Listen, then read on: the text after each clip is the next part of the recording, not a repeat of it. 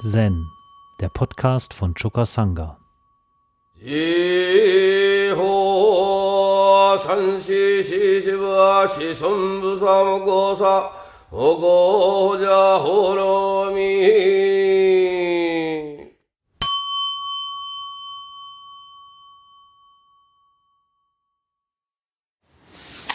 Ja, mein Thema heute ist zu unserer wahren Natur erwachen.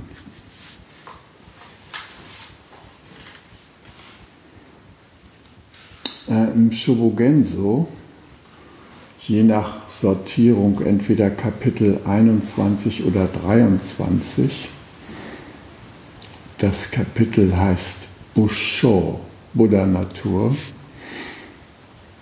Da zitiert Dogen den Buddha mit folgenden Worten.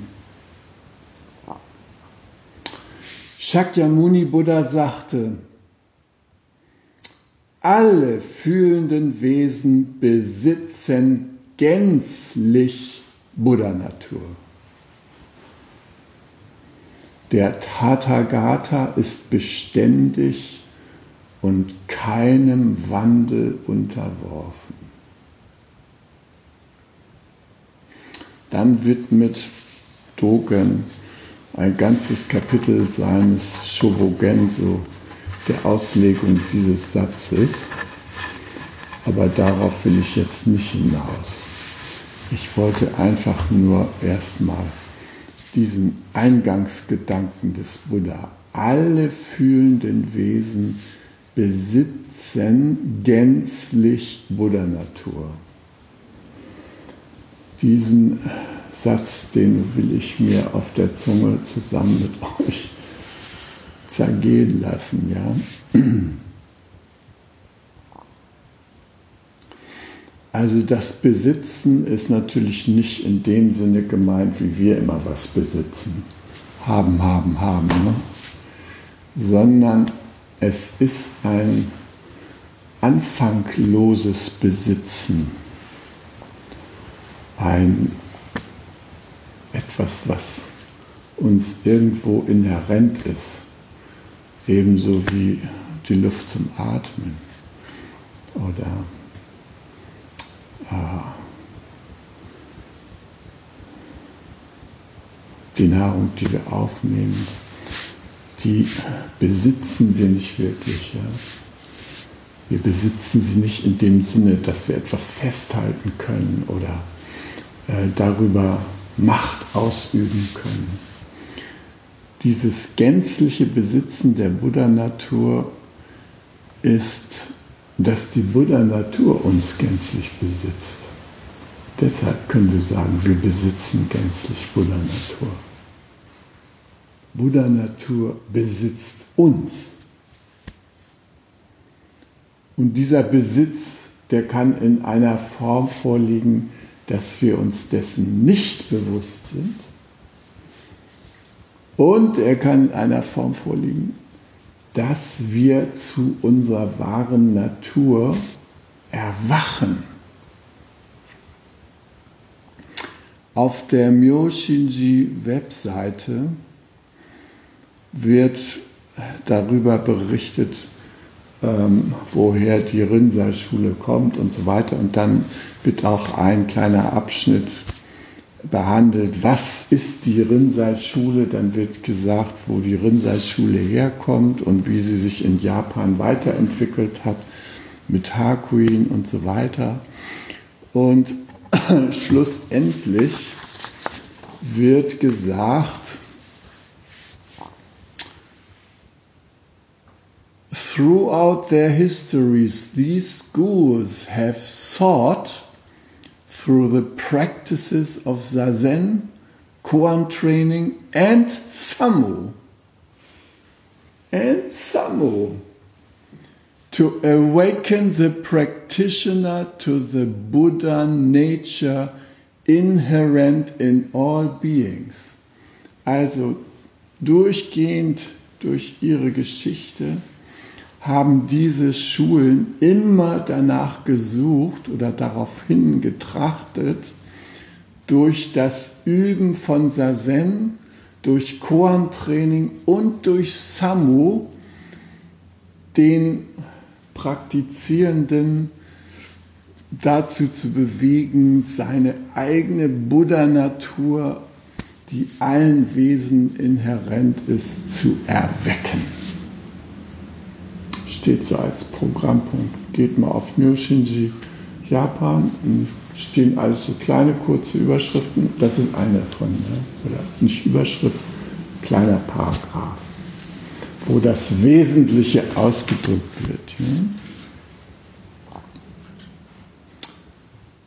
Und dann heißt es weiter, in the record of Lynchy, Master Lynchy says, on your lump of red flesh is a true man without rank, who is always going in and out of the face of every one of you. Those who have not yet proved him, look, look! Also, true man without rank. der wahre Mensch ohne Rang. Das ist die Selbstverwirklichung, die wir Kensho nennen. Das ist das Ziel unserer Übung, zu dem zu erwachen. Jeder hat ihn, jeden Augenblick geht er in uns ein und aus. Aber wir sehen ihn nicht. Ja? Wir können ihn nicht greifen. Wir können ihn nicht in Besitz nehmen. Wir können uns nur von ihm selbst in Besitz nehmen lassen. Das ist der Unterschied. Wir rennen durch die Welt und wollen alles Mögliche in Besitz nehmen. Wir werden von der Buddha-Natur in Besitz genommen, wenn es gut geht. Und wenn wir weiterhin im Irrtum des Dunkels herumrennen, dann werden wir diese Inbesitznahme nicht umsetzen können. Der sechste Patriarch, der befasst sich auch mit dem Thema, beziehungsweise das Chor Nummer 23, denke weder gut noch böse da wird ja die Situation geschildert, wie der Mönch Mio den sechsten Patriarchen verfolgt. Ja? Der Patriarch, der in keiner Weise aussieht wie eine stattliche Erscheinung von erleuchteter Person. Ein Mickermännchen, kleiner Zwerg, ja? nicht, wiegt nicht viel genug, nicht um die Reismühle zu treten, muss ich dazu einen dicken Stein umbinden, ja? so von Jürgens Stein hier von vor der Sendung. Ne? Da muss er sich immer einen so um den Bauch binden, damit er überhaupt diesen Balken von der Reismühle runterkriegt. Ja? Ein Analphabet aus Kanton kann auch nicht mal schreiben. Und den überträgt der fünfte Patriarch das Dharma in Form der Robe und der Bettelschale des Bodhidharma, die reicht er ihm weiter. Und der Mönch Myo gehört zu denjenigen, die sagen, das darf nicht. Dass der Alte das gemacht hat, diesem hergelaufenen Analphabeten, ja, also das fehlte ja noch, dass der jetzt hier mit den Insignien des Dharma sich auf die Socken macht und verschwindet. Ja? Der verfolgt ihn, den sechsten Patriarchen. Und der ist dabei total wohlmeinend. Der will den Dharma schützen. Der will die Tradition des Buddha schützen. Das ist ein Mann, der hat 10.000 äh, Leute befehligt. Der weiß, wo die Glocken hängen und der findet den auch. Und so passiert es auch. Der sechste Patriarch über den Fluss geflohen, in den Wäldern versteckt. Eines Tages kommt Mio und taucht auf. Ja?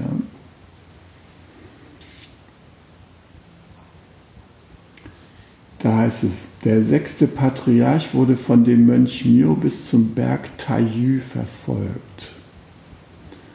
Als der Patriarch Myo kommen sah, legte er das Gewand und die Kugel, also die Essschale, auf einen Felsen und sagte, dieses Gewand bedeutet Vertrauen. Es sollte nicht darum gekämpft werden. Wenn du es nehmen willst, dann nimm es jetzt. Myo, der General, versuchte es zu bewegen, aber es war so schwer wie ein Berg und wollte sich nicht rühren. Schwitzend und zitternd rief er aus. Ich kam wegen des Damas, nicht wegen des Gewandes. Bitte gib mir deine Belehrung. Jetzt kommt die entscheidende Passage. Der Patriarch sagte, denke weder gut noch böse. In diesem Augenblick, wo ist das wahre Selbst des Mönchs Myo? Bei diesen Worten wurde Myo unmittelbar erleuchtet. Sein ganzer Körper war schweißbedeckt. Er weinte, General, er weinte und verbeugte sich und sagte, über die geheimen Worte und die geheime Bedeutung, die du mir gerade eröffnet hast, gibt es noch etwas anderes, tieferes? Der kleine Patriarch sagte, nichts von dem, was ich dir gesagt habe, ist geheim. Wenn du in dein eigenes wahres Selbst schaust, alles, was es tieferes geben könnte, findet sich dort. Ja, mit dieser, mit dieser Geschichte werden wir Zeuge, wie jemand, wie jemand zu seiner wahren Natur erwacht. Er ist mit bestem Willen unterwegs. Er will den Dharma verteidigen. Er will einen, über den er Urteile hat, den will er sich greifen und dem will er das Wesentliche abnehmen. Und in dem Augenblick, wo er unterwegs ist, da sieht er das Wesentliche in den Symbolen. Gewand des Bodhidharma, Kugel des Bodhidharma, wo die Schale drin ist, was der Bodhidharma gegessen hat. Ja, die Insignien der Buddhaschaft, die sieht er schwinden und die will er sicherstellen für den wahren Nachfolger von Oba. Ja. Den, für den hält er den Jiki. Der hat auch schon so ein schönes Gedicht gemacht beim fünften Patriarchen. Das konnten alle lesen und alle wussten, der hat es gerafft. Und dieser kleine Hergelaufene da aus Kanton, dem ist das ja nun wirklich nicht zuzutrauen. Ja. So ist er unterwegs, mit lauter Urteilen über sich ja, und über die anderen. Also nicht über sich, über den sechsten Patriarchen. Ja. Und dann kommt diese Situation der Begegnung. Und in dieser Begegnungssituation stößt Myo auf die Grenzen seines urteilenden Denkens. Er will das Gewand ergreifen und er kriegt es nicht hoch. Vermutlich nicht, weil es zu schwer war, weil es da wie ein Berg lag. sondern weil in ihm etwas unglaublich Wichtiges passierte, was ihn nämlich hinderte, seinen tödlichen Griff da nach dem Gewand fortzusetzen. Er hat ihn gelockert und für einen Augenblick ganz aufgemacht für eine wesentliche Erfahrung. Und die wesentliche Erfahrung war, sich zu öffnen für die Worte des Patriarchen, der sagt, denke weder gut noch böse, denke weder richtig noch falsch, hör auf zu urteilen. Geh ganz natürlich mit deiner wahren Natur in Kontakt. Was ist das wahre Selbst des Mönchs Mios in diesem Augenblick? In diesem Augenblick, wo du danach greifst, nach dem Gewand greifst, nach der Schale greifst, dich für den Buddha-Dharma einsetzen willst. Was ist in diesem Augenblick deine wahre Natur? Schau da rein. Denk nicht in Urteilen. Nimm wahr. Und da wird Mio plötzlich sich dessen inne, dass er schon von der wahren Buddha-Natur ergriffen ist und dass sie jetzt sein Handeln bestimmt. In diesem Augenblick bestimmt seine wahre Natur sein Handeln. Und er fragt, kannst du mir noch etwas mitgeben und so weiter. Alles gut, ja. Aber er hat einen totalen Sinneswandel. Er erkennt plötzlich in dem Patriarchen, diesem kleinen, unscheinbaren Männchen, was sich in richtiger Einschätzung der Gefahr der Situation schon mal auf einen Baum raufgeflüchtet hat. Ja, und von da oben gibt er seine Instruktionen. Ja. Er erkennt plötzlich in diesem Menschen das wahre Selbst das er auch in sich erkennt. Ja. Die Verbundenheit. Und deshalb sagt der Mensch, äh, lass mich dein Schüler sein. Und der sechste Patriarch, der noch nicht mal ordiniert ist, ja, hier kein Rax, gar nichts. Er ist noch blutiger Laie. Der sagt, du lass mal gut sein wir nennen uns beide Schüler von Meister Obei. Was hältst du davon? Ja, er geht auf diese Ebene von Kollegialität. Ja, diese Ebene von Kollegialität ist eine Ebene unserer Buddha-Natur, unseres wahren Wesens, unserer wahren, unseres wahren Selbst. Ja. Wir sind hier alle Kollegen ja, auf der Ebene des wahren Selbst. Da gibt es nichts zu urteilen. Da gibt es nur in Verbindung gehen. Ja? Das ist die einzig angemessene Umgangsweise damit, dass wir unsere wahre Buddha-Natur in jedem fühlenden Wesen erkennen. Ja? Wenn wir es erkennen, dann ist das unser wahres Handeln. Da brechen wir nicht den Stab über irgendwelche Idioten oder sowas. Ja? Nee, umzingelt von Idioten ist dann vorbei mit einem Schlag. Wir sind nicht mehr umzingelt von Idioten.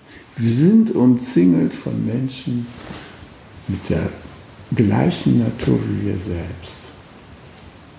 Und für so einen kurzen Moment realisieren wir das auch. Aber dann beginnt die Schwierigkeit, das im Alltag lebendig zu machen. Zum Beispiel in unserer Beziehung. Ja? Man kommt nach Hause, fröhlich vom Session, und der Partner sagt, wo hast du dich eigentlich wieder rumgetrieben dieses Wochenende? Bist um 4 Uhr morgens aufgestanden, sag mal, seid ihr da alle bescheuert oder was ist los? Ja, was soll denn das? Kasteit ihr euch da, ja? ja, wie gehen wir damit um, wenn unser Partner so spricht? Und können wir dann seine wahre Natur in dem erkennen, was er da so zu uns sagt, seine Urteile, die er über uns spricht? Haben wir schon das Dharma-Auge so weit geöffnet, dass wir dahinter seine Bedürfnisse, die Ausdruck seiner wahren Natur sind, erkennen können? Können wir uns das schon übersetzen? Müssen wir eine Übersetzung haben oder ist es uns einfach, weil wir ihn liebevoll anschauen, gar nicht wichtig, das zu übersetzen? Ja, das ist herausfordernd. Unser Kontakt zu unserer wahren Natur, ob wir zu der erwacht sind oder nicht, das zeigt sich konkret in unserem Handeln. Und dieses Erwachen will in jeder Situation neu belebt werden. Ja. Der Kars Tanashi, der hat einen Film gezeigt, äh, als er hier war in meinem GFK-Kurs, einen kurzen sieben Minuten Film äh, über eine Demonstration, die sie in Los Alamos gemacht haben. Lauter Friedensbewegte kamen dahin und haben da Ansprachen gehalten an die Arbeiter, die in, den, in der Atomfabrik da arbeiten, wo die Atomwaffen hergestellt werden. Gerade wird eine neue Atombombengeneration entwickelt. Atomwaffen, die 20 Mal so effektiv sind wie die bisherigen Arsenale. Ja, geht sehr viel Geld rein vom Steuerzahler, von uns allen. Ja. Wir unterstützen diese Forschung. Und ähm, die Leute da in Los Alamos, die leben da so ganz gechillt. Keine Dresscodes, gar nichts. Ja. Jeder kann da so kommen, wie er will. Hauptsache, er macht da seinen Beitrag.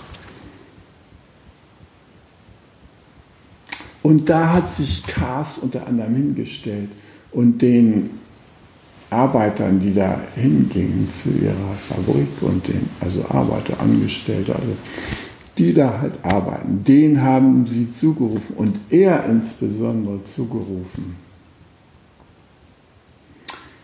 Bitte erwacht zur wahren Natur eurer Arbeit. Da hat jeder hat da so eine komische Ausrede. Ich bin hier nur die Putzfrau dadam, dadam, in diesem Labor. Na, ich mache hier nur dieses Teil da. Das gehört im weitesten Sinne zum Zündmechanismus, aber ich mache nur dieses kleine Teil. Das ist nicht gefährlich. Das Teil selber nicht. So redet sich jeder um die wahre Natur der Todesindustrie heraus.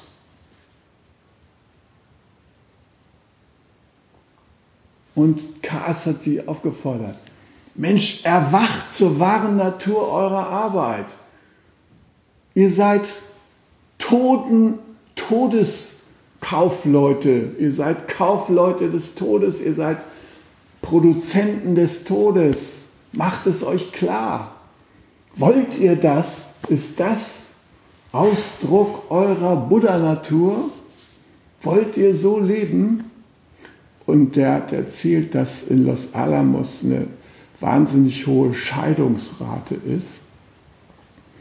Und er vermutet, weil es mit der Verleugnung der wesentlichen Aspekte des Tuns aller dieser Menschen da zu tun hat. Es werden wesentliche Momente des lebendigen Lebens dieser Menschen werden nach außen hin verleugnet. Und äh, es wäre sehr schön, wenn die Menschen dort zu der wahren Natur ihres Handelns erwachen könnten. Wenn sie sehen könnten, was tun wir da?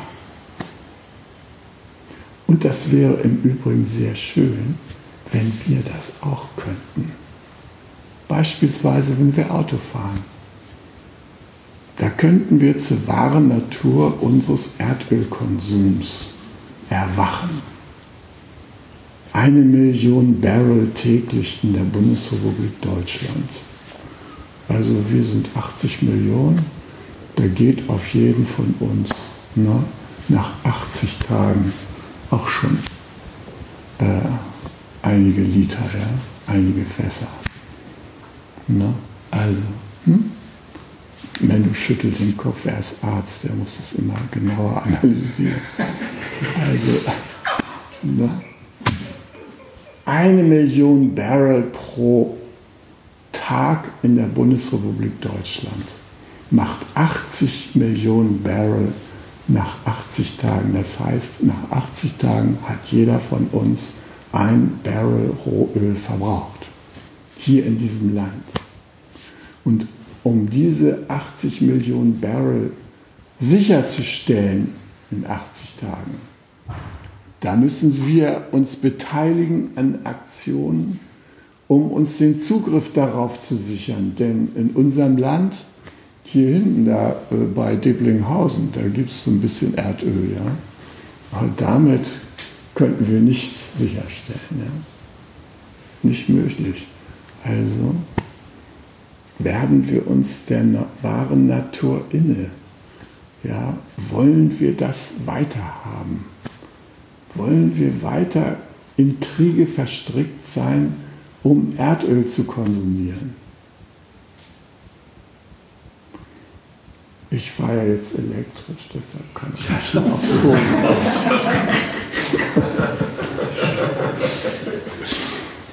Aber ich muss euch echt sagen, es ist ein tolles Gefühl, aus der Nummer raus zu sein. Aus dieser Nummer. Äh, Katharina hat gesagt, also, bitte nimm dein Auto da weg. Wir wollen hier vorm Tempel keine Autos haben. Habe ich gedacht, das kann ich bei den Stinkern, die hier rumfahren, verstehen. Aber mein Auto, das macht weder Lärm, noch bläst das Abgase in die Luft was hat sie eigentlich? Sieht doch auch ganz nett aus, ja? blaue Farbe und so. Ich habe es natürlich trotzdem weggestellt, weil ich nicht Anlass zu irgendwelchen Diskussionen geben will. Ähm, aber es ist einfach ein ganz anderes Gefühl für mich, damit zu fahren, sage ich euch. Und ich wünsche euch das auch. Also könnt ihr auch diese Elektrofahrräder nehmen als Vorform. Die sind ja auch schon ganz äh, unterstützen, was unsere Bewegungsbedürfnisse angeht. Also, tiefes Schauen in unsere wahre Natur, in die wahre Natur unseres Handelns, das kann sehr hilfreich sein für uns. Und wichtig ist dabei weder gut noch böse zu denken. Weder zu denken, das sind die bösen Stinkerfahrer, ja, noch zu denken, das sind die bösen oder das sind die guten Elektroleute und so weiter, ist alles Käse. Die wahre Natur ist nicht von dieser Art. Die wahre Natur ist sich inne des Zusammenhangs, in dem wir uns bewegen. Ja? Also Avalokiteshvara im Suragama Sutra, ne? der legt dem Buddha dar, wie er durch die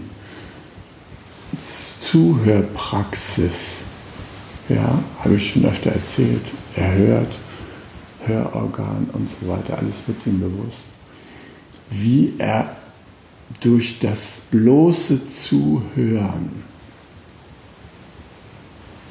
die wahre Natur erfasst hat von allen, von allen fühlenden Wesen durch reines Zuhören. Und er beschreibt die Art seines Zuhörens im Surangama Sutra. Ich lese mal kurz auf Englisch vor, weil ich hier gerade eine englische Übersetzung habe. Since I myself do not meditate on sound, but on the meditator I cause all suffering beings to look into the sound of their voices in order to obtain liberation.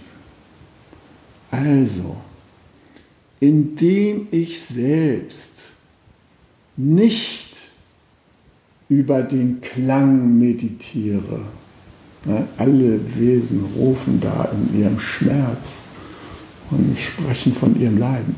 Er meditiert nicht über diese Rufe, die er da hört, sondern er verbindet sich mit demjenigen, der da in seiner Meditation solche äh, Gedanken bewegt. Ja? Also, ich konzentriere mich nicht auf den Klang, sondern auf denjenigen, der diese Meditation gerade macht, ja? der in seiner Meditation seine Leiden reflektiert, seinen Schreie loslässt. Ja? Und indem ich mich auf den konzentriere, ja, bewirke ich, I cause all suffering beings to look into the sound of their voices. Veranlasse ich alle leidenden Wesen in den Klang ihrer eigenen Stimme zu schauen damit sie Befreiung erlangen. Ja, also subtiles Vorgehen. Ja. Ähm, er lässt die sprechen und indem er dem zuhört, verbindet er sich nicht mit dem, was die sagen, sondern mit dieser Person selbst und veranlasst die auf diese Weise ihrer eigenen Stimme zuzuhören, dem Klang ihrer eigenen Stimme zuzuhören. Das ist ein wunderbares Vorgehen, das ich in der gewaltfreien Kommunikation ständig anwende. Ich sage zu jemand, okay du, ich gehe jetzt mal in die Haut von deiner Freundin oder von deinem Nachbarn oder noch irgendein so Kotzbrocken, die es da so gibt. Ja? Ich bin. Du kannst jetzt mal auskotzen. Und ich höre mit den Ohren von Avalokiteshvara zu. Und indem ich mit den Ohren von Avalokiteshvara zuhöre, kann ich mir das alles anhören. Du hast nur dein eigenes Wohl im Kopf. Du kümmerst dich nicht um unsere Kinder. Du bist ein Scheißdreck in meinen Augen. Ein elender Egoist. Das kann ich mir alles anhören. Mit den Ohren von Avalokiteshvara, weil ich mich auf diese Person konzentriere und ihre wahre Natur. Und was spricht ihre wahre Natur, wenn sie solche Sätze sagt? Die sagt, mir ist wichtig, Wertschätzung zu erhalten. Ich brauche Verbindung. Ich brauche Kontakt. Ich suche Geborgenheit. Das sagt die Person in Wirklichkeit. Weil sie drückt es höllisch aus. In ihrer Sprechsprache. Ja?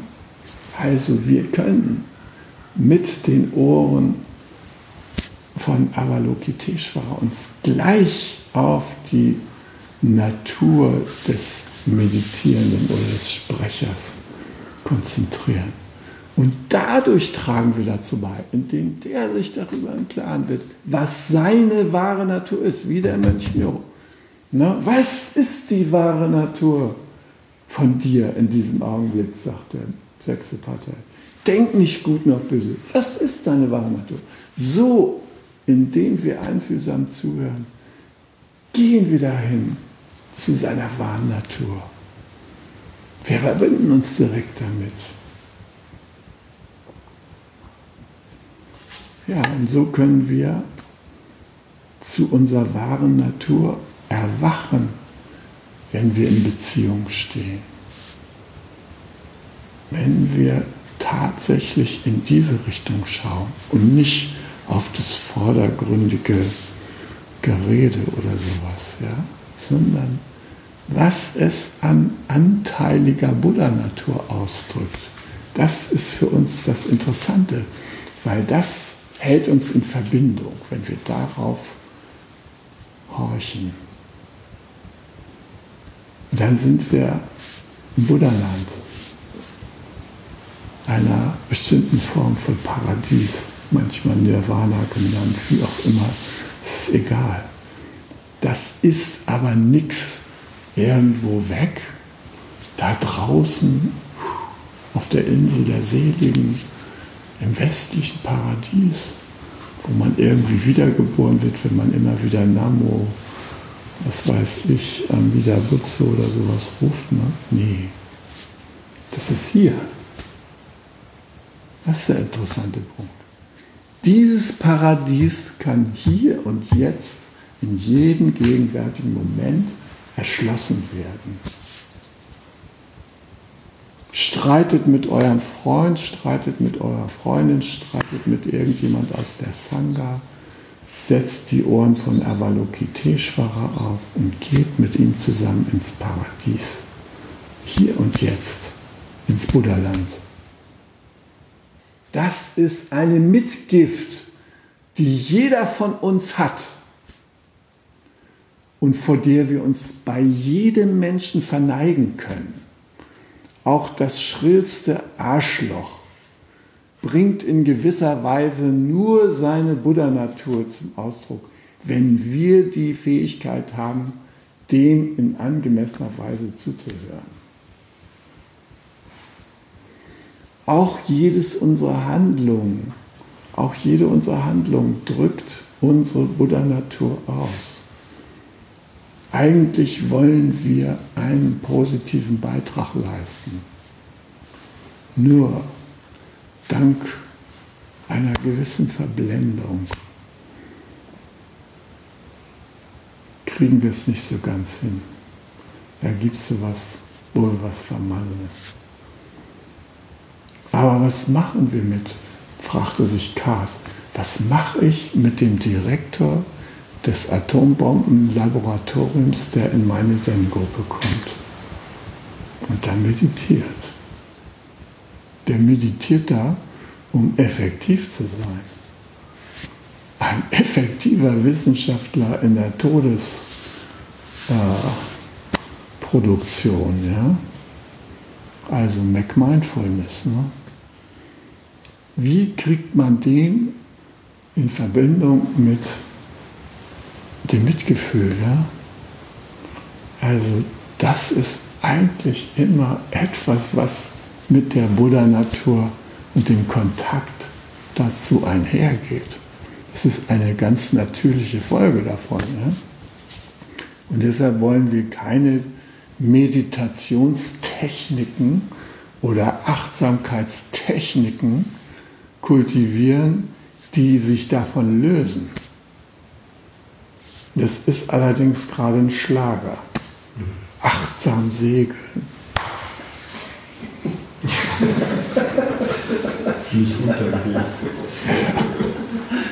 Man kriegt zu viel, ja, was die Leute jetzt alles achtsam tun wollen. Ohne Mitgefühl. Ja.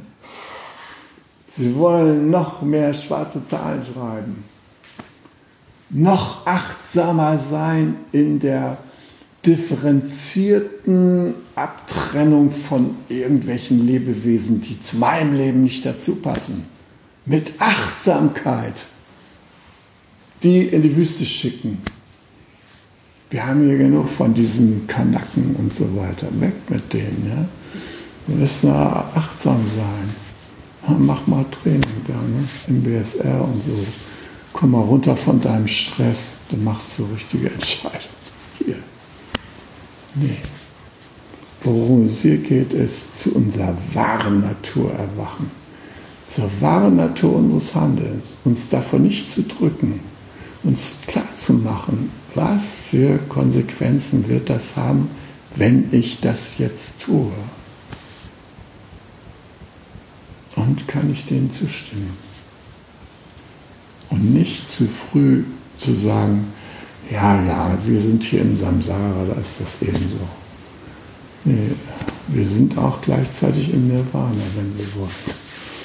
Aber äh, wo ist die Tür bei unserer ganz konkreten Handlung, um die Verbindung hinzukriegen? Ja?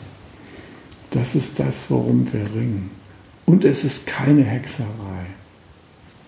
Wenn ich meinen Partner mit Beschuldigungen überziehe in irgendeiner Situation, weil es mir reicht, weil er es übertrieben hat, weil er sich gar nicht mehr wirklich für unsere Beziehung interessiert, wenn ich in all diesen Urteilen bin,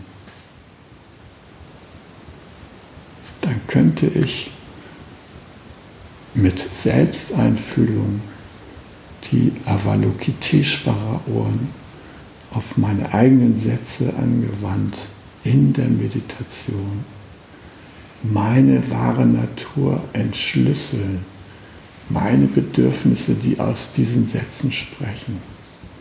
Und dann könnte ich auch schließlich meinen Partner anders ansprechen, nämlich so, dass wir in Verbindung bleiben. Also mit der wahren Natur in Verbindung kommen, in unser Handeln, zu, in unserem Handeln zu unserer wahren Natur erwachen. Das heißt, aus dem Verbund heraus handeln. Und das kann eigentlich nur heilsam sein.